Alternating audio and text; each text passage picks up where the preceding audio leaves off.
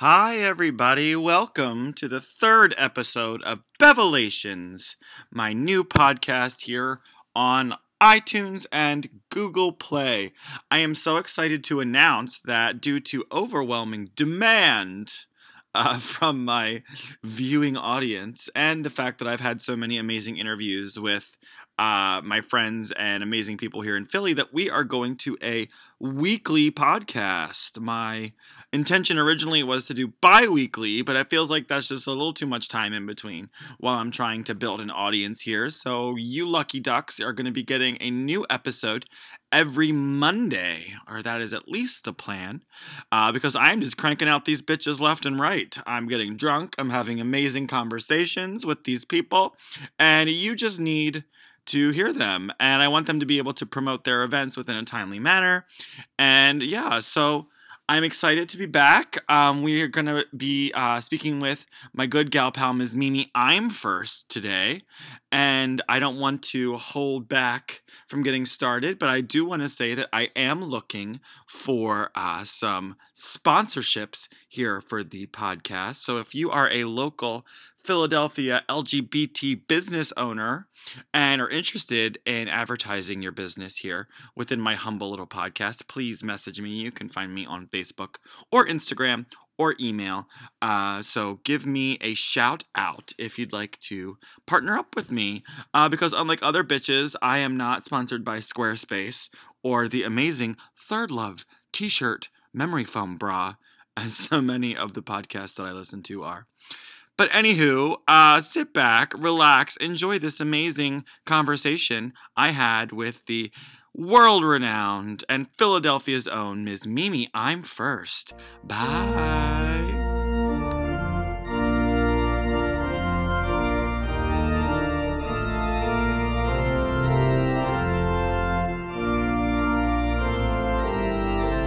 Today we are joined by Mimi Imfurst. This lady needs no introduction, but I'm going to read one anyway.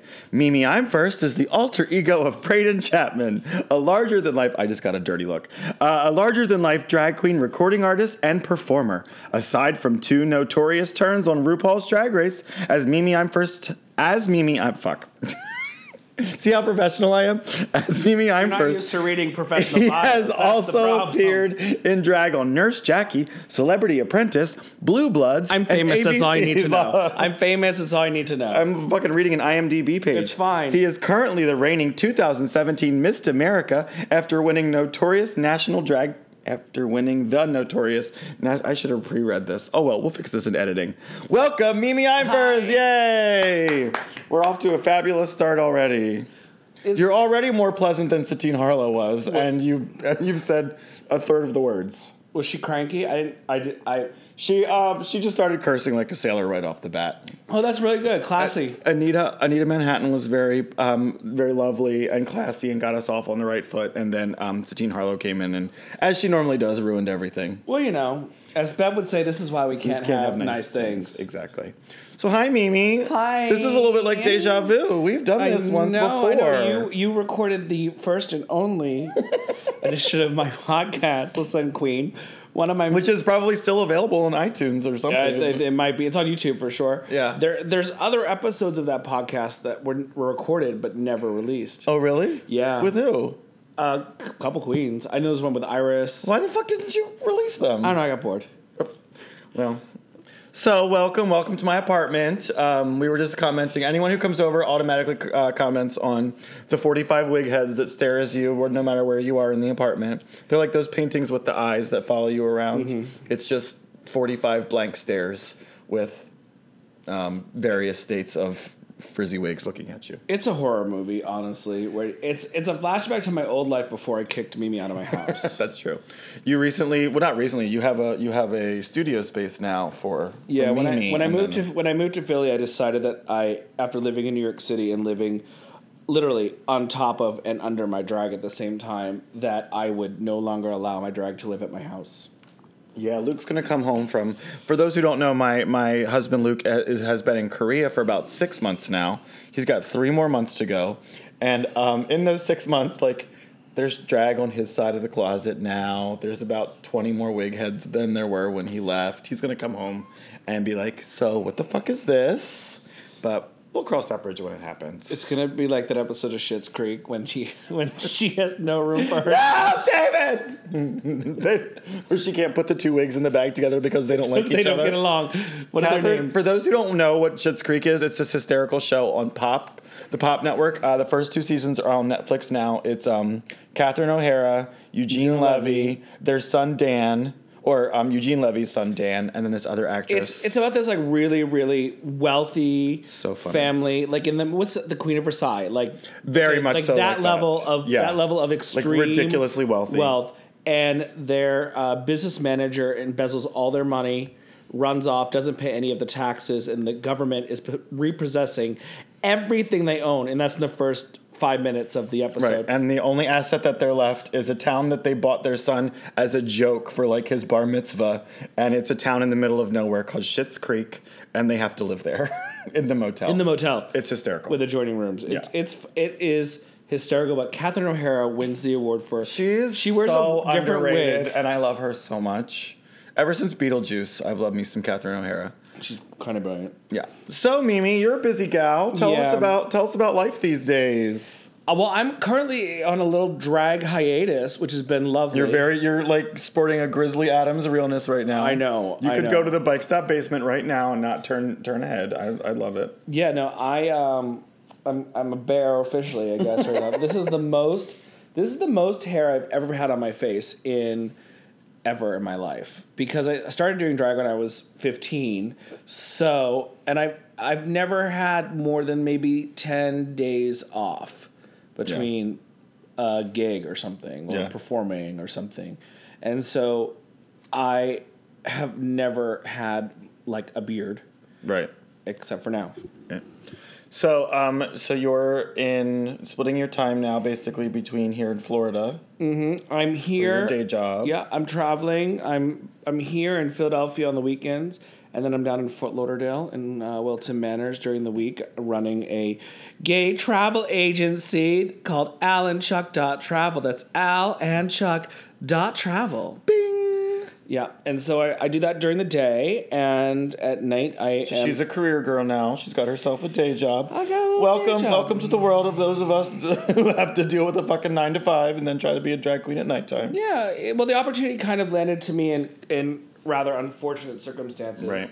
But um, you know, right thing at, at oddly, you know, a bizarre right time, and I uh, I feel very lucky because now I can choose the gigs I want to do as opposed to just taking them because I need them. It's very easy. I think for all of us, especially like doing drag or especially if you've been on drag race there's like this immense pressure to succeed and that pressure comes internally especially when you start comparing yourself to the other girls mm-hmm. and what are they oh my god your brain starts going crazy and i just wanted to turn that off and so i this opportunity came at the time that i needed it to But does she have health insurance and a 401k yet? she sure does Yes. She sure does. Every day at my job when it's when it's killing me slowly from the inside and I'm this close to walking out, I'm just like, you have fucking health insurance, you have retirement. Just shut up and deal with it. Yeah. Yeah. It's nice because it allows you to kind of uh, get away from the craziness And um, so, uh, as not as part of your day job, but you recently took a cruise to Cuba, and you were the first drag queen to perform in Cuba, American Uh, drag. it, it wasn't actually a cruise. We just went. I thought it was one of. I thought it was a cruise. No, no, no, no, no. We flew down into um, into Santa Clara, and which is in Cuba, Mm-hmm. and then we uh, went to Trinidad. We stayed in Trinidad for a night, and then went to Cienfuegos, which is an artist town in uh, Cuba, and then we went to Havana where I performed. And we had now, just so you understand, it's not like there are options at the car rental place. You get kind of whatever they're going to give you. It's either a donkey or no. That's racist. Never mind. It, well, no, but that's their form of taxi. It's a, it's a cart pulled by a donkey, like literally, eh, or a horse actually. and um, what the what the parents do is is to distract their children, the young children. They pay like uh, like our equivalent of a quarter, like for them to put the kid on the back of a cart pulled by a little donkey, and it goes around the square for I don't know twenty minutes. It lets the mom like do her shopping. So they just send their children out with the livestock They to do, occupy them. and my coworker and friend it's their Alejandro. version of an iPhone. It's just like, here, honey, take your iPhone and Yeah, play with it to go- go play Pokemon yourself. Go. Go play with the burrow. um, my friend Alejandro from Cuba, uh, and uh, he, he told us we were down there. He said that his mom would, uh, his mom had a little extra money, and she would give the guy like two dollars, and he would just, take be stuck on the cart at the hour around and around and around. That's but um, but yeah, we had a little tiny car, and so it was it was kind of it was kind of a To Wong Foo moment. Uh, with all the luggage and bullshit, but uh, we had a good time. and you performed Vogue. I performed "Express Yourself." Express yourself. Okay. Was that your choice or their choice? No, it was my choice because I was weary of there gonna be there was gonna be a language barrier. Oh, that's true. Yeah, yeah, yeah. And I was worried about what they would or wouldn't know. And I thought "Express Yourself" was such a safe choice. They had never heard it. They had never heard it. The dancers had the dancers. I don't know. I'm sure some of the crowd had, but you have eight gay dancers, and none of them have heard "Express Yourself" by Madonna Madonna. But that's that's what we're dealing with in Cuba. It's kind of crazy. That's wow. Oh. It's really wild. It was it was an incredible moment. It was just one of those. The club was was uh, wasn't tiny to American standards, but it was not it was not a big club. Mm-hmm. But it was it was way over capacity. It was one of those if there's a fire, we're all dying Oh, moments. Like I was kind of like there's a window in the the dressing drop. room. The drop ceiling is about to fall Yeah, down. yeah. The wind and so. Um, but it was very funny, you know. They don't they don't have access to television like we do, so they don't really necessarily know what RuPaul's Drag Race is. Mm-hmm. There were some Drag Race Cuban fans who couldn't believe that RuPaul girl was there. They were like, "We have to go through all these hoops to watch Oh, it." yeah. And they send um, the Cubans.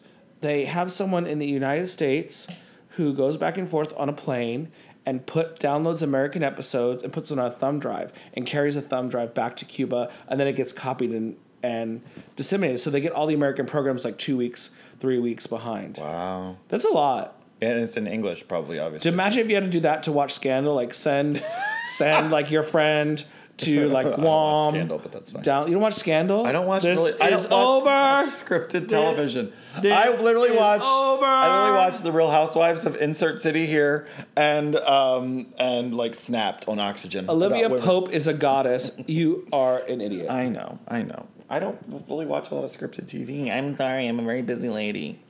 So, um, take us back. I know you've done a bunch of podcasts about like your, your childhood and growing up and all that stuff, but this is I'm trying to keep this like a Philly centric kind of podcast. Okay.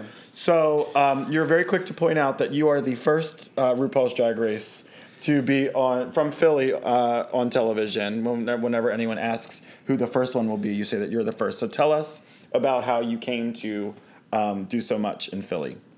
It started as an accident. I was working um, in New York at the time, uh, doing gigs all over, in a bar that I used to work at that I first first started in, uh, called OW Bar, which is on uh, the east side. Is that of what it's still Manhattan. called? It's now called Evolve or something. It's changed names a couple times, but it's on the east side. And all the there's no other gay bars over there. It's kind of there's there's there's the townhouse, which would be like the Oh, I've been of, there. Yeah, of yeah, yeah. Knock. Um, and there's another gay bar across the street called OW Bar, or it was called OW Bar. And I had been there for a long time. I left and I had been doing gigs all over the city, other venues, and they asked me to come back to do like a one night only thing, and I did. And at the time, I was working for the Broadway League, which produces the Tony Awards, and I there was a guy in the audience who I had interviewed him, and I asked him what he said that he did for a living, and he said he worked for Loews Hotels. The president of the of the Broadway League was the vice president of Loews Hotels, so I was like, "Oh, do you know so and so?" And he did, and we just hit it off. And it turned out that his friend was opening a gay bar in Philly, uh, Q Lounge, which used to be Bump, which is now. And for those who listen to the podcast. Satine talked about that a little bit in the last episode. See, so it all comes full circle. Full circle. You get this is like Lord of the Rings, like the, the, a she's the trilogy, ho- she's the Hobbit, It'll be it's a trilogy. I can just end it now when it's done. No, so keep going. and um, they asked me to host the opening. I said, "Well, I happen to be coming to Philly to see Elton John in concert." so I was so it worked out that I was going to be there the next week for could meet them. I did, and they asked me to the, do the opening. That went fantastic, and then they offered me my own weekly show. I've been doing the weekly show in Philly. It was me and Nevaeh Shea and Cherry Pop. It was the three of us, and then Isis and Omira. Uh, and how did you meet Nevaeh and Cherry? Did They were waiters Oh, at at, the- the, restaurant. And so the three of us just kind of started this like stupid show. Salada T was a DJ, and oh, I love Solana. it was it was a lot it was a lot of fun. Um, it grew like we started getting special guests like Omira came and and um, and uh, Isis came, uh, Brenda Darling, Diana Darling, that whole crew came out of that little group, um, and it was like the first kind of weekly show in Philly that was that had been successful for a hot minute aside from Bob and Barbara's. Right. this is way this is even before sinful even ever came about obviously. And um, it kind of just blew up. It got very big. And then like a year into it i got cast on drag race. And uh, so drag race i went and i filmed it. I came back. We continued with the show.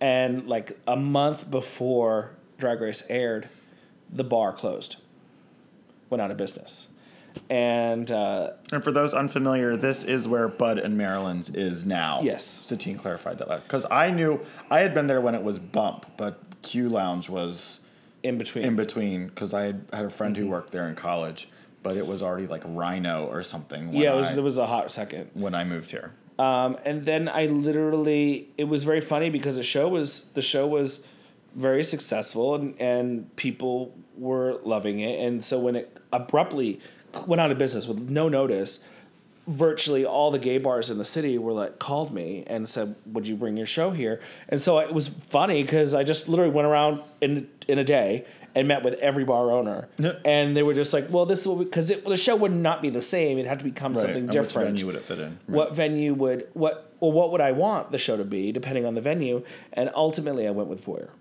and uh, you know it was so funny because people said Which was it called Voyeur then? yep Oh, okay. yep, It was Voyeur then. yep a lot of people told me not to go there they said oh you'll last three months and they'll get they'll throw you out and I've been there for eight years now seven years something like that so um, you know it's been a great relationship I've been very happy Awesome. so that's the story So then um, that was Dollhouse, and then Dollhouse. Dollhouse. Well, it was Work Wednesdays was the original show. Mm-hmm. Then it became, and we moved to Voyeur. We created a new show called The Dollhouse, Okay. and that became its own phenomenon. Right. And that was on because when I moved here, it was it had just moved, I think, from Wednesdays to Thursdays. Yes, Because it was Thursdays and Drag Wars was on Tuesdays. And Yes. then it moved to Thursdays. Drag Wars moved to Thursdays. So, um, Drag Wars, that's how you and I sort of met and have um, continued this illustrious it's been a while. friendship. I know, isn't it crazy? Because we're getting ready to start eight, and I started cycle in cycle three. Yeah. Yeah, I had heard about you prior to prior to Drag Wars, and everyone was like, "Oh, there's this new queen, Bev, and like she's got this Christian She's shtick." busted. and like they were like oh like her make they no they didn't use her busted but they were like she like her look is very funny and very campy Yeah. and um you were like very like into like char- like Bev as a character right. It not- started off very different than it's- is. Yeah. Yeah, you we were- don't have to. do- That was what our whole other podcast ended up being the last time. Yeah. Was just how my drag changed. But um, yeah, it's crazy like to think like how long it's been and like because I feel like I haven't been doing drag though. I mean, it's only been like maybe three.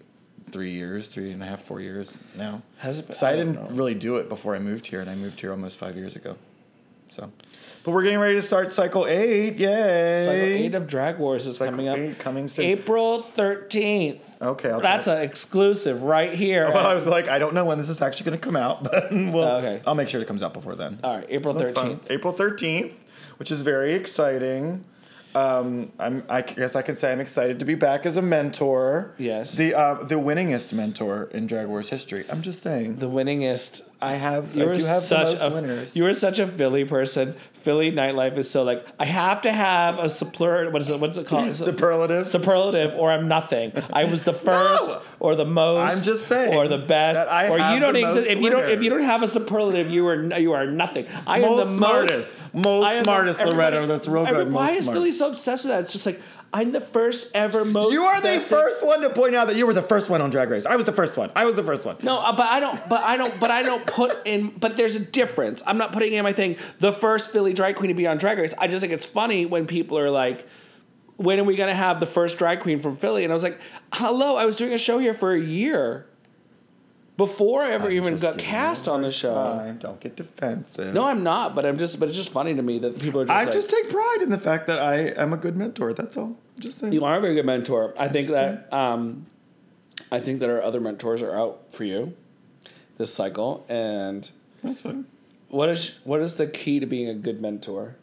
I I try to be very helpful, uh, very hands on, not necessarily like do everything for them like previous mentors have done, but I do try to like listen to their mixes beforehand, give them some ideas, my critique of what it would be, help them there. If I'm I you as know I have eight million wigs upstairs, so I'm always good to like give you something if I have it. Um, I have a lot of resources that some other mentors may not have. Um, but yeah, I'm excited. I'm excited to be back. I'm sitting far away from the microphone. Um, so let's see. And we're back. Yay. Mimi and I are both enjoying, for those curious, we are enjoying a nice, cool glass of Franzia Crisp White. And I just stopped the podcast to put an ice cube in mine because I don't like it tepid. Let me put an ice cube in mine. It was a little gift from the gods. Cheers. That's a that's a tip. That's a tip from Judy Myers Pro tip. Gaver. Shout out to Judy Gaver. We like we always put a little ice cube in our wine because it can never be too cold. That's what I was always taught. Oh, that's so. You know, one time, sweet. fu- funny Judy story. One time I went home when I was in college, and she's like, "Oh, I made dinner and I made sangria." I was like, "Oh, that's fun." She bought Arbor Mist sangria and cut up strawberries in it. I'm like, "Mom," she's like, "I put fruit in it." No, just because you cut up fruit and put something in that said sangria does not necessarily make it sangria. Adam Carolla, Adam Carolla?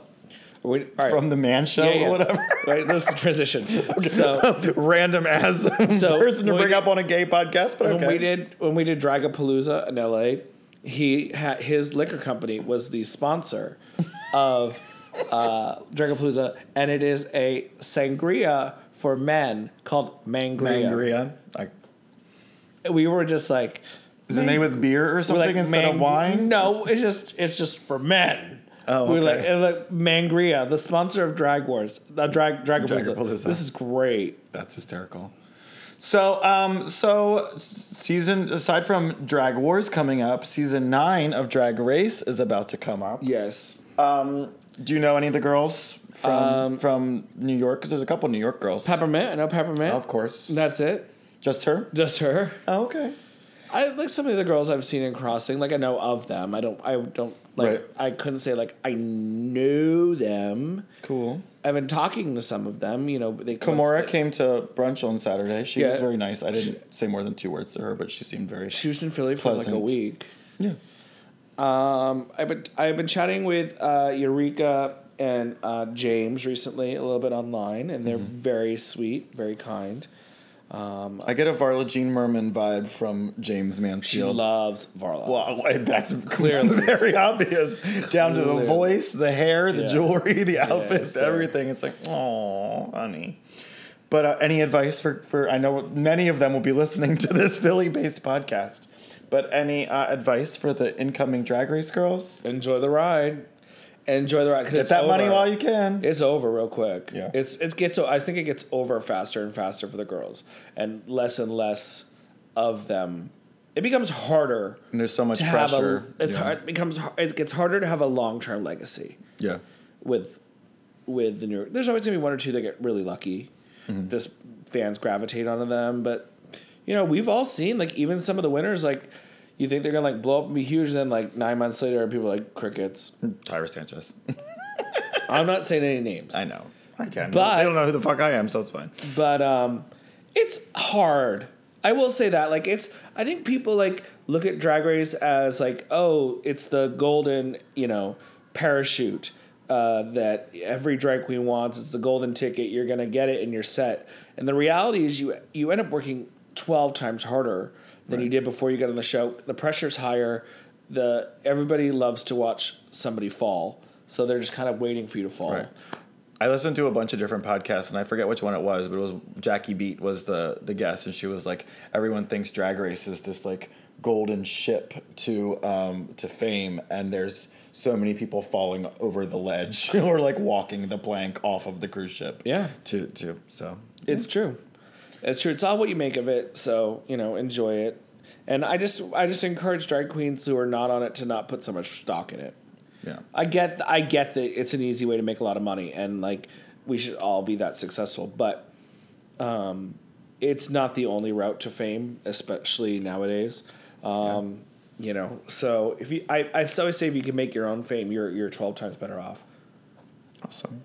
And you just recently won Miss America. Miss Miss, Miss apostrophe D America. Miss America. Congratulations. Thank tell you. us tell us about that experience. Um, I just kind of decided to do it on a whim, and just kind of went in. Like I just went in. Like I just like, all right, I'm gonna. F- Can I swear on this? yeah. I fuck fuckity fuck fuck fuck. I Yeah. said, I'm gonna fucking do it. And um, I really, I, I, I knew going into it that I that I stood a good chance of winning. Like I just had that mentality, and I think that helps. You have to have that mentality. It's or why would you put the amount of time and effort into Yeah. it? Like that's how I feel with Comedy Queen. It's like if I'm gonna put all this fucking money and effort into it, I'm gonna go into it with the mentality that I'm gonna win. Yeah, pageant pageants are hard. They're because they're they're just a lot of work. That's the part of it. It's just they're just there's no way around it. Yeah. It's just a lot of work and a lot of money, Yeah. A lot, and even the prize the prize money never even comes close to what you actually spend on it. Yeah. So that's the that's the hard part of pageants. Um, there are things I was very happy with how I did. There are things I would definitely want to tweak and do better. it was your first year doing it, right? My first time ever, yeah. Yeah. So you kind of didn't even know like what to expect. Nope, just went in and did it. I mean, I knew enough people who had done it to like, and I watched a lot of. I did my homework. Right. Well, that's fun. So, Yeah. um, so let's see. I always like to uh, do the whole like twenty questions uh, thing. So let's see. Let's always start. I start feel with. this podcast is very serious. It's a lot less serious than the fucking one you and I did last time, where it was like, "Well, what's the difference between comedy drag and pageant drag?" was very serious, And very pa- pa- pa- pa- serious. Well, what, what else do you want to talk about? I don't know. What are we going to talk about? What- seedless watermelons. What How do they do it? no, I mean it's about like I want this to be about like getting to know the people behind the facade. Oh, okay. So, um, what's your favorite color? What, no, I'm just kidding. Uh, but no, I always ask like, what's your what's your most favorite thing you've ever done in drag? Like, what's your proudest moment in drag? My favorite thing I've ever done in drag. Um, I, it- well, you know, I wasn't actually I wasn't in drag for it, but it was a drag project. But Divine Intervention was probably For those who don't know what that is, explain to the to the listeners. Divine Intervention is a play that I came up with uh, and pitched to a playwright friend of mine, uh, Edale Smith, about uh, Divine. I had this concept of a stage being split down the middle and the two sides of the stage being mirror images of each other and a character in drag talking to themselves out of drag and having a conversation. And i i said that was the the concept was there. And then i said maybe it's about divine. And uh, i pitched it to uh, to dale. And he came up with the idea that it would take place on divine's final night the night before she died. before she died in her hotel room. Um, because as she, as her career progressed, she struggled a lot with uh, of her value as a male actor. For As- those who don't know who Divine is, I'm treating this like people Yeah, might be okay. idiots. Divine was the famous drag queen in all of John Waters' early movies, Mm-hmm. most notably known for Pink Flamingos or uh, Hairspray. She was the original Edna Turnblad in Hairspray. Look that shit up because the original Hairspray is a genius. It, uh, no, it Divine was quite brilliant in many ways and uh, very, you know, eh, eh, very complicated. And it's very funny diving into a project like Divine, who's so immortalized. We didn't know. There's not a lot of information out there about the, the, about the person in a centralized location. It's you know, Divine is an icon on the scale of a Marilyn Monroe or Judy Yeah. Garland. These tra- these famous figures who died Right. which um, only added to their which added to their and fame and, and immortalized them at the peak of their career. Right. When somebody dies at the, at the peak of their career, dies young, we don't get to see them old, so they become frozen in time. So Divine was this frozen in time icon that has been, you know, is so that image of Divine on the cover of Pink Flamingos with the red dress and the gun is so Iconic. emblazoned in queer culture to the fact that that the look is recreated for the Little Mermaid. You know, Yep. um, and uh, it's something that was just so embedded, but we didn't know anything. There was there's two, there were two books about Divine. Uh, one was written by uh, Divine's manager Bernard Jay. Uh, that came out uh, really immediately after Divine's death. Um, and then there's a book by Divine's mother, Mother. I was gonna say, didn't his that came out Yeah. years later that was almost written as a counter argument to Bernard's book. So Bernard's book, who was Bernard was just ready to cash in. So his book is really kind of like scathing and bitter, Right. And uh, I would say unba- very unbalanced. And Divine's mother decided to write the equally unbalanced book. My son was an angel Was, I was gonna say my and son was a was a the truth has to lie somewhere in between. Um, you know, and it's just Well, there's a documentary that I think is very very even keeled as to like yeah. The documentary really hit the nail on the pluses and his head. I would say there's still a lot of stuff that was left out of the documentary. Um, you know, things that you know maybe uh, you know. They, they still wanted Divine to look good, but Mm-hmm. Divine was complicated. Divine was not perfect. Divine was not some saint. Divine was uh, certainly gluttonous. Divine was certainly a spoiled brat um, who had everything that everything that Divine got. He never worked for. Like literally, he uh, John Waters like gave somebody him, else created. the John Waters gave look. him the Somebody- name yeah. at the bus stop and said, "You are divine." And that's how the name came out. His parents gave him a flower sh- uh, uh, hairdressing salon. He he ran the business into the ground. I squandered it. His, hi- they bought him a car. He crashed it. They gave him a credit card. He would throw parties and spend eight hundred dollars on flowers. Uh, you know, like everything. The movies. It was all give it the disco career. Bernard Jay was like, "You're gonna have it. You're gonna be a disco singer." Like it was just in the documentary didn't like the friend is the one that created the whole like we're gonna shave your hair back and do the It was um, uh, it was, who was the uh, makeup artist the uh, Van. Smith. Yeah. Van Smith, who was was uh, brilliant, did all of Divine's uh, cost. He was the Mathu Andersen of Divine, seriously if you were, if you were, and uh, you know, uh, created that iconic look that would then last forever. But you know, I think that part of the problem was that no one. Um, no one saw Divine's estate or the image as a value, standing on its own for so long, you know, uh, in the 90s up until now when drag is so hot. Now that drag is hot, people are like, oh, there's image in this. And there's I feel like there's this image." always been like the underground culture that's been like keeping it going. Like, Sure. I'm from Baltimore. I remember as, for as long as I was a kid hearing about like this drag queen that died, and every year somebody goes and paints fingernails on the the tombstone, and and the this is where because I grew up in the, or in and around there. Like there's a bar, one of the gay bars in Baltimore, the Drinkery, is out front where she ate dog shit in Pink Flamingos. I just wish I just wish she was still alive because I would love to like hear her perspective on the world as a pioneer. Like looking back, she never got that opportunity to look. She would have had gastric bypass. She would be super skinny. She'd be on like you know. Uh, had a bunch of face work done. yeah, and I, like Amanda Lepore. I don't know. I just don't know where she would be and what her opinion would be. Like she, would, I don't know if she could ever believe where the world is at. Um, but anyway, so Divine Intervention was was I came with a concept and we uh, did it here in Philly, and uh, we uh, took it to New York to the Fringe Festival. It won Best Play at the Fringe Festival. Widely well received in all the reviews were just stellar. Um, fantastic cast of actors. Uh, Shout out to Cleopatra. Cleopatra, star of Divine Intervention, and uh, along with Ryan Walter, who just the two of them had to move in synchronization the whole time. They shaved their heads Yeah. to look like Divine, which is the ugliest crazy. haircut on the They planet. Mhm. And um, but uh, you know, it was a um, it was a great project. So that's my favorite drag Awesome. related. Um, and let's see, what's your what's your most embarrassing drag moment?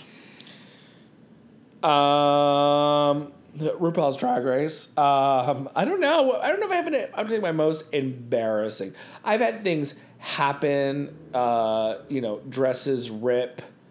Um, you know, while performing, or a wig falling off, or a shoe breaking. Those things are always more stressful for me than more embarrassing. Have you ever fallen? Um, yeah, yeah, many times. I just fell a couple weeks ago at Eye Candy. yeah, you- you Dressed ever- as a shame nun. if you haven't fallen in drag, you're not doing drag. um, I think that I think that I think what's embarrassing is maybe when you've tried an idea that you think is really good, and then you get there in the audience, it's like, "Wah, wah." Yeah.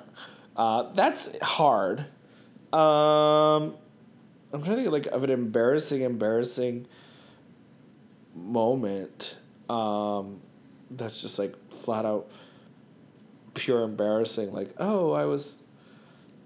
I don't know. I can't think of an embarrassing, embarrassing moment. that's fine. What's Um, yours? Um, I mean, there's uh, well, my my uh, night that I bombed doing my Bill Cosby number because I had done that so many times and thought it was just hysterical and never thought of the counter argument about how misogynistic it was in its content. And uh, not that I necessarily agree with that opinion but I didn't realize that there would be that opinion to it. And it was the first time I ever got that type of criticism on something that I'd done and I was so quick to dismiss it and it took me a little while to realize that like while I may not agree with that argument it is a valid argument and I can't fault others for having that reaction to something I do just because I think it's funny doesn't doesn't Well- necessarily mean that other people think it's funny. Well, it's so hard because drag and to know your audience. That was the first time I you have to- ever you have to know your- miss- you- I oh my God. completely misinterpreted the audience. I was like, Yeah. "Ah, okay. now I learned. you know, but though, but drag for so long was so counterculture and so subversive and so like, I'm gonna poke fun at everything, and you could, and now that everything is so politically Yeah. correct, and also everything is so documented on cameras, on Instagram, on what on YouTube, whatever. There's like now you can't.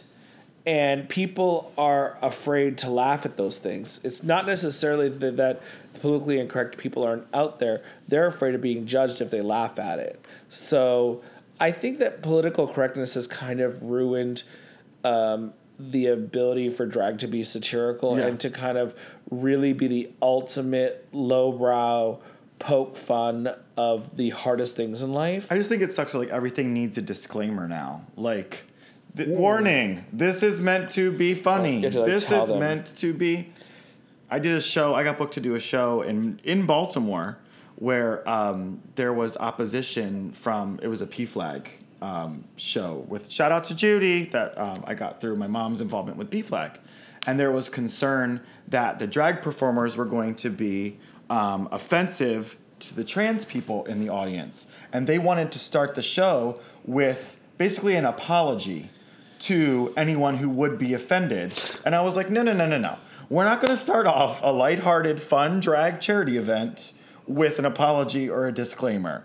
We'll we'll make sure that everything's light and bright and fun and make sure that no one gets to that point. It's not going to be one of those shows where I'm doing an abortion number on stage. We'll keep it light, we'll keep it bright, we'll keep it fun. Yeah. It just sucks that like that's like you it's like no, we're not going to start the show with an apology. Look, I've been protested, uh, literal, literally, like nationally. When I was in New York and I started doing my shtick, doing the Virgin Mary, Yeah, I remember telling this it got out to uh, like the Catholic, you know, like uh, the Catholic Advocacy Coalition, which apparently is a thing, and uh, was on their like message boards about this about this this homosexual in New York doing a play about the Virgin Mary where the homosexual played the Virgin Mary in drag, and that was just so sacrilegious.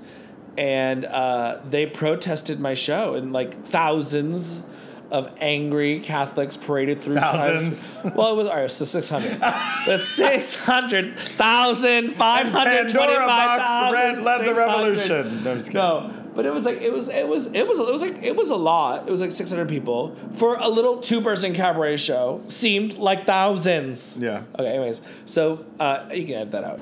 But anyways, six hundred. We don't edit this shit. It all goes in. We don't anything.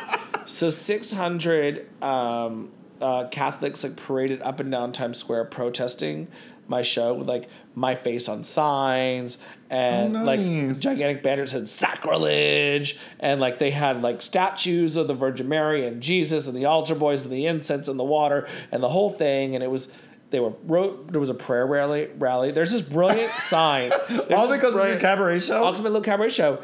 Um, uh, all right, now I'm gonna tell. I'll tell a story about this. Well, Okay. you want it? You want it? You want an inside scoop? Sure. You, you, I mean, everybody is. Everybody's getting the bit inside. I don't know if I should tell the inside scoop. I don't care. Go ahead. Who cares? On it. There's like probably like ten people that listen to this. Um, I may or may not have emailed the Catholic Coalition as a concerned Christian woman about the show to let them know. you you caused your own. You're such an asshole. I wrote them and I was like, I'm very concerned about this show. It, it had been bubbling already on the message boards, but like I really wanted to make sure. So like, you just stoked do the it- fire? Yeah, I stoked it, and then they protested the show, and then the show ran for like two months. It for it was so it worked. Any publicity is good publicity. It worked, but like there's this brilliant um, there's this brilliant photo that I have that I love of it's the it's for, taken from under the marquee of my show with the sign, and it's this is there was a little cabaret theater across the street from Studio 54 that doesn't exist anymore, and there are like the hundreds of Catholics praying with all their signs in front of a subway sandwich shop directly across the street and just like the marquee is in the foreground and the um, the uh, the uh, subway sandwich shop and the prayers are in the background. It's like, oh bless ye hoagie. It got international news when that happened. When that when it was like like uh, CNN came down and New York Wow. One and all these places. It was crazy, and the show ran for several months. We had um, thereafter. we had some Bible beater woman yell at us yesterday at the bus stop outside of brunch when we were taking our our weekly our daily bus stop photo. Yes. we were like posing for pictures, and she's like, "The Bible, the Bible says you must repent. It's a sin. It's a." sin." And this woman who had brought her eight-year-old and nine-year-old daughters to brunch, literally like clapped and was like, "Thank you, get away, get away, thank you," and like chased this woman away. We were like, "Yes, mom." she so brought her funny. daughters to a drag brunch and then chased away, chased away the religious nut job. Goodbye. You Goodbye. want to make a slink. Goodbye. Yeah. So, um, all right. So, what are your? Tell us about your pet peeves. Your drag pet peeves. Am I, allow- am I like, uh, is there a limit? No, we're only we're only 40 minutes in, so you're good. I typically Oh, do like 50, good. 55. So okay, you're fine. good. Um, I, I, uh, pet peeve. I hate bad undergarments or lack thereof. Like some, like the skinny queens who think who they don't need to wear the bodysuit, so they just put on the tights and they don't put panties on, and they have the with the weird Barbie doll crotch. I hate that. hate it. Okay. Hate it. Hate it. Hate it. Okay. Put on a pair of panties over your pantyhose. Mm-hmm. It just looks weird. And that's it. No, that was number one. I was like, okay, not where I thought you would start, but okay, there you go. Number two, I hate it when drag queens perform other drag queen songs. I agree with that. Hate that. I hate that. Even parodies. Like I don't like. Don't perform "Chow Down" by Chick Fil A by Willam. Yeah. Like just don't like. Or anything by Alaska. It's like it's Alaska. We know that that's an Alaska song. We're, you're not. You're not Alaska. Yeah. Don't perform other drag queen songs. Don't perform other drag queens material. Don't. I hate when people take clips off of YouTube and they like like. If I see one more drag queen performing Lady Bunny at Wigstock, like it, when she does like it takes two to make a thing alright, like her Uh. whole like lyrics mix that she does. I've seen people like literally verbatim Oh, lift just it. lip the lift the audio and lip sync to Lady Bunny like it's Lady Bunny's voice. Like Oh, yeah. girl, like, we know you stole the mix. Jackie Beat talks about like there's a queen that literally lifted her entire Christmas show. Oh, yeah. start to She's from finish, New Hampshire. and performs it start to finish, even with like the dialogue, Yeah. the ad libs, the audience interactions. Yeah. that's cr- like I would Just never have the balls. I would never have the balls. No, to do just rude. Uh, what other pet peeves do I have? Um, oh, I'm trying to think.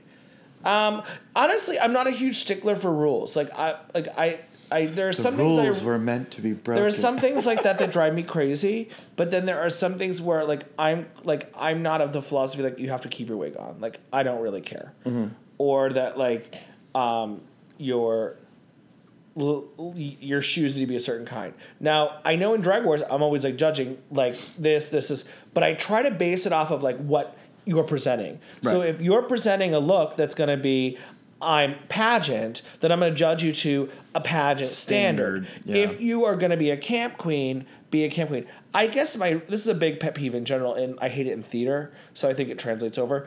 Whatever rules of the convention that you set up, follow those rules. So if your rules are I'm going to be X Y Z, be X Y Z. Don't be X Y Z and seven. It doesn't work right. um, that's where that's where I think people fall in trouble is, and is not following their own rules and not developing an aesthetic that they can follow. What advice would you have to not that Philadelphia needs any more drag queens because there's 900 of us, but what what advice would you have to a performer out there who might listen to this and think, "Oh, I've always wanted to either do drag or even not even drag, but like performance art in general because Philly has such a vibrant and this isn't going to be just drag queens. I'm hoping to have burlesque performers, musicians, boylesque, blah blah blah." What advice do you have for someone who is looking to start out Well, as a performer? I think this is true everywhere. It's not just Philly because I see it. You know, there are there's 800 million drag queens in every city right now. yeah. That's just it's just it's popular, it's trendy. It's so funny because even in New York, I have noticed such a distinct change in drag because there are so many uh, Broadway like trained actors who'd come to New York and they would do the auditions and they would never touch drag because they were afraid it would ruin their career. They're like, nope, I don't, nope, I won't do it. Now, they will. So you, Because they so the New York elsewhere. drag scene has totally changed. And it's now it's a lot of like you get the the Broadway kids who can sing and dance and they're talented as hell. Alexis. Um, so that's interesting how that's changed in New York, the entire drag scene, because those because those kids would have never have dared touch drag. Um, so interest. So that's one side note that's interesting. Um, but I think that in general, I think that if you are gonna do drag, like you just kind of have to be not afraid to make mistakes. That's my number one thing. And even with drag wars, when, when I'm looking for girls, girls like, oh, I'm not ready. I'm like, yeah, you're ready. If you're gonna, if you're doing drag, do it. If you've done drag more than once or twice, like you can do it. Like Right. you just have to be wanting to commit to do Right. it. There's not a level of like, uh, there's not a point where you know. I think you have to do. go into it. We talked about this a little bit in the last episode with Satine. I'd like to talk. One of her pet peeves was um, the sort of level of entitlement that certain performers have going into it. And it's like you have to go into something as a new performer. I tried very hard, and people might disagree with this, but I went in very like open to criticism. I didn't go in with a big attitude about like, well, no, this is who I am and this is what I'm going to be. Like you have to be if you're going to put yourself out there, you have to be willing to take the the ideas and, and criticisms of, of people who've been around longer than you. Well, that's part of the training of Drag Wars is that the it, the the the feedback that we give as judges is really just a reflection of what you're going to hear. People are going to give you advice. Follow the advice of people you trust and ignore the advice of people that you don't. If you don't think that someone's opinion is valid, then don't give it any weight. That's totally fine. So you might be in the competition and, like if someone like is like, "Oh, I don't like Bev. I, I don't like her style of drag," then don't get offended by Bev's opinion because then it has no it has no factor. No bearing No on bearing on what you're doing. Right. Um, so I think that the biggest problem with drag wars I see sometimes is the girls go get in there and then they either can be really successful and then they falter and then they start to feel like they were promised something or they go into with this attitude and they realize oh my God, there are 10 other really talented people in very different ways, apples and oranges. Mm-hmm. And you get, you can easily, your ego can, can your ego can destroy you in Drag Right. Wars. Oh, yeah. And We've seen it the, happen. the key to success in Drag Wars is keeping that ego in check. That's the key to having a career after. Mm-hmm. Because the ones who their egos destroy them during the competition, it comes across as sourpuss, and all of those people, every single one of them, do not work. And no no one wants to work with them. But they, but it's it's a great platform. But if you take that opportunity, and the biggest thing people take away from it is, is this person fun? Is this person easy to work with? Is this person easygoing? Mm-hmm. Yes, yes, and yes. That means either I want to hire them, or I'm a fan of them, or I'm going to support them, or I'm going to be friends with them, or I'm going to book with them if you come across as sourpuss, you come across as difficult or bitchy and or entitled, and no one wants to work with that. I always say to people, like, yes, in a competition setting, there's always going to be like, you always bring like 10 friends, but 10, the audience is made of more than your 10 friends. There's always going to be somebody in that audience who just came out to see a show. And at the end of the night, they have to vote for mm-hmm. someone, and you have to win that person over mm-hmm. with your attitude, your performance, your likability, whether or not they you were they thought you were better than anyone else. Don't go in acting like a bitch because that's going to read to Yeah. anyone in the audience. Well, and that's the thing. The Drag Wars audience is fifty percent your friends, and fifty percent of people Right. are fans of Drag Wars. So, so there's been a lot of talk recently about whether or not there's too many competitions, too much that what what the Philly nightlife scene needs, what it what it has too much of. As someone who is one of the the biggest producers in that scene, what what are your thoughts on that? Um, I don't necessarily come of the opinion that there are too many competitions. I think that the catch is making sure they're different enough from each other. I don't really. It, otherwise, there's not. There's enough space for everybody. Um, I think that it's just. I think it's funny that people are really quick to villainize a competition for various reasons, but the reality is that they've been a part of drag culture. Seriously, that's what I said. I'm like, ever. pageants have been around for What, a pageant ever. is a one night only competition, Right. Like that's what drag has been since like even like balls, drag balls, that is a competition. You get a trophy at the end of the night. You're better than Yeah. somebody else that was there. Yeah, and I'm not gonna I'm not gonna lie and acknowledge that there's not a cost to competing in the competition. Like whether w- you can be really, really, really smart and you can do it for for uh, for no money if you're really if you're really resourceful. You could go through Drag Wars. Mm-hmm. I spent very little money my first on a my first on a dime cycle. if you're smart. Or you can go the route of I'm going to spend to get through it. Mm-hmm. But that's your choice, first of all. Second of all, if you're going to do a pageant, I guarantee you you're going to spend more money in one night than you're going to spend in an entire cycle of Drag Wars. Yeah. There's Oh, eh, yeah. there's no way around it. No. So I just think it's funny that people are quick to villainize a competition for whatever reasons. It's fine. I'm not. I don't really take it to heart at all. I don't. It doesn't bother me. Um, you know, I started doing competitions in drag in New York when I started started go to Star Search every single week and lose every single week. The last time I competed was the night that Anna Nicole Smith died. She died that Wow. she died that afternoon. I ran home, made an Anna Nicole Smith number Of course you did. Why wouldn't you? And overdosed on stage. And they booed me. Like it's so funny because first of all, and you, but it was just like everybody was making fun of Anna Nicole Smith the day before she died, and then she died like she was some patron saint that saved children from burning orphanages who had cancer. But it's like she was a diet pill spokesmodel and a gold digger. Like that's her legacy. And we, but people, it was just so funny. They booed me. They were like, "You're never gonna." People like, "Get her off the stage." All these people like, "You should never perform in the city ever again." And the owner offered me a job. so politically incorrectness wins. Um, I just think you'll be hard pressed right now in this current drag scene in Philly.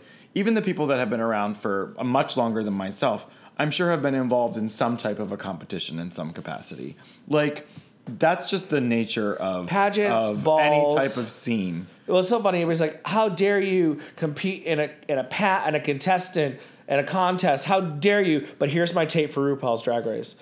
It's like, come on, girl, get over it. I, I you know, honestly, then I'm not bothered. I t- I think that what we do at Drag Wars, I think there's a level of quality. You come to the show, you're going to see a great show, you're going to be entertained, and the girls, again, if you don't let your ego destroy you, you will have a I promise you, you will have a career in Philly after it. The investment is worth it. And the what's bizarre to me is this entitlement of, "Oh, I put drag on, so you should immediately pay me." Right. That is just And I shouldn't how- have to. I shouldn't have to compete against someone else because I. You gotta. It's pay about your, art and it's about. You gotta like- pay your yeah. dues. I did drag for, I did drag for, a for six seven years before anyone ever paid me to do it. Mm-hmm. So, and you know, and now I have a very successful career based off of it. But it's just unfortunately, as a drag queen, which is an art form, look at how many musicians out there are performing in coffee houses for no money. Like we, mm-hmm. I would say in general, are lucky to be working in an art form where people pay you relatively quickly off the bat.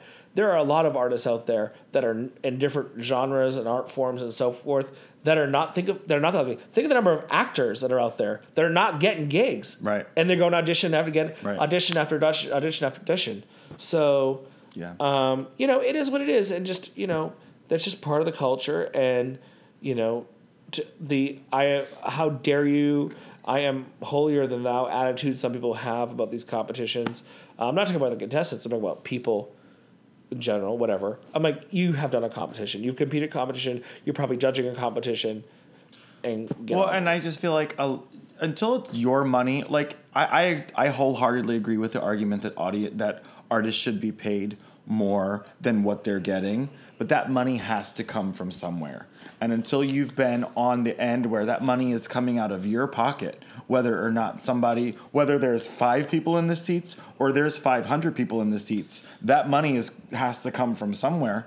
You don't know, like you don't know what it's like to, to have like your name, your reputation, and your money on the line. And I haven't been doing it nearly as long as you have because you're so much older and and and if not older, you look at older than I am. Um, it's just business. you just don't day. know It's what ju- it's like until you're in that position. It's very easy to criticize. I feel. it's. I think people don't understand that there's a lot of work that goes into producing something, and they also don't understand that there's there are probably more costs than what you assume. Yeah.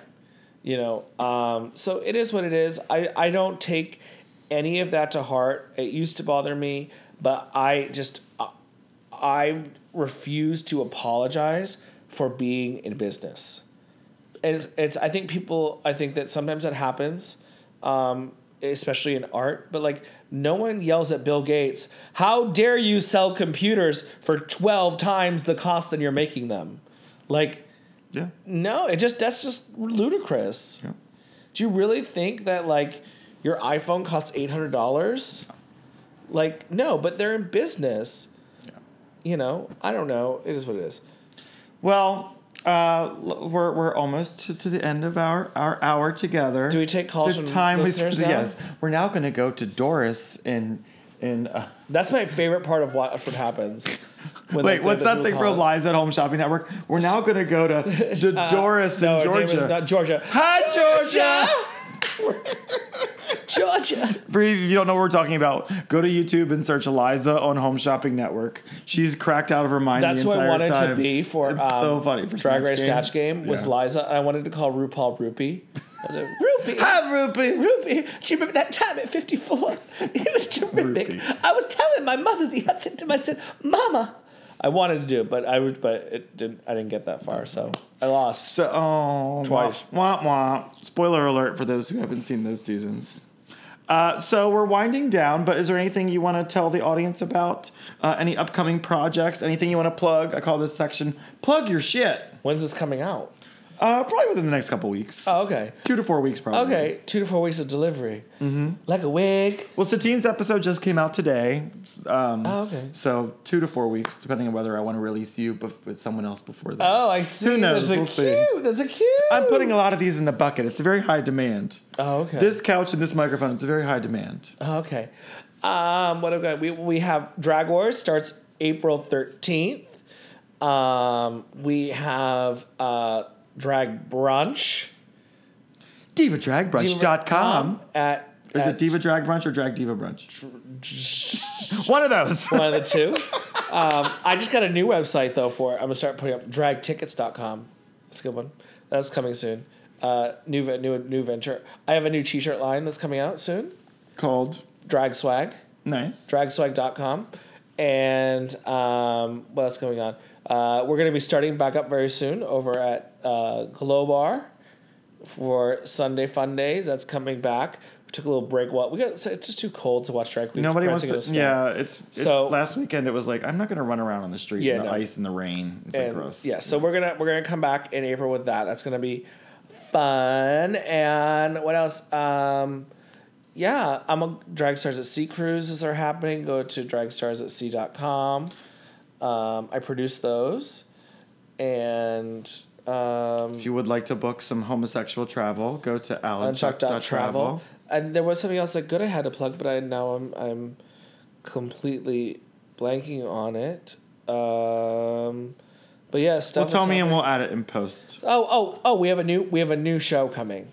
What show's that? A new show. Is that what it's called? A new show? Nope, it's a new show, and it's um and it the the debut date is going to be April fifteenth. Is this in Philadelphia? Yep. Oh. Yeah. So stay tuned for information on that. Oh. April 15th, Well, that's that's, all I can tell exciting. you. You. heard it here. Fresh scoop here on the Bevelations podcast. Uh-huh. All right, Mimi. Well, this was fun. Yeah. Thank you for joining me. Yep. It was fun. Have a safe flight back to uh, beautiful, scenic uh, Fort Lauderdale, Florida. Yeah, I leave four o'clock in the morning, Perfect. but I have a pool. I have a bathtub. I don't You can come visit me. know. I'll be I'll be down in Tampa next month. Will you? Yeah. That's far from me though. No. Okay. I don't know geography. It's anyway, like thank you, of kids. Say bye. Bye. Bye. You gotta say bye. I don't do that. That's not You mine. have to. Everyone does it. Bye. There you go. Now you're a drag queen. Bye.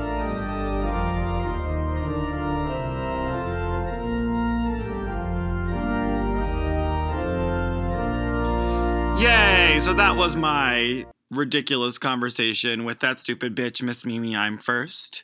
You can find me on Instagram at it's Bev Bitch and on Facebook at either my my uh, drag page Simply Bev or my Facebook boy page Drew Bev Gaver. Uh, if you're interested in being a uh, being interviewed for my podcast, you can reach out to me at my new email address, bevelationspodcast at gmail.com, where I will be compiling a list of all of my upcoming guests. Subscribe uh, to the podcast if you enjoyed it today. And as always, like I said, if you are looking to partner with this for sponsorship, just reach out and let me know. Until then, we'll see you next week. Bye.